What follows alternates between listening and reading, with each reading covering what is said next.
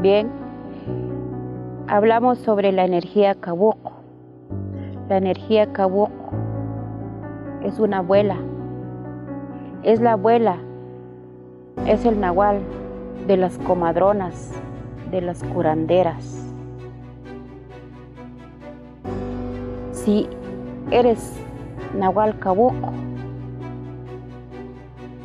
puedes recibir parto, puedes recibir enfermos, puedes curar enfermedades incurables, puedes curar a niños, puedes recibir bebés con problemas y lo puedes ayudar. Abuela Cabuco es la encargada de las comadronas. Cabuco también es el nahual de los temazcales que lo usamos en nuestra vida, que usaron nuestros abuelos, que el temazcal es una medicina.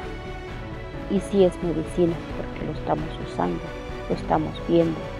Es el que nos calienta, es el que cura. Eh, a la mujer recién dado a luz es el que cura las enfermedades de los bebés que sufren, que lloran por las noches, solo entra la noche, empiezan ellos con el sufrimiento. Para la persona que es cabuco, puede recibir parto, va a ser una buena comadrona. Para la persona que padece del estómago, tiene que pedir a la abuela cabuco para que lo cure. Y también para la persona que es cabuco, tiene que ver también que no se niegue de atender a mujeres que le cuente su problema.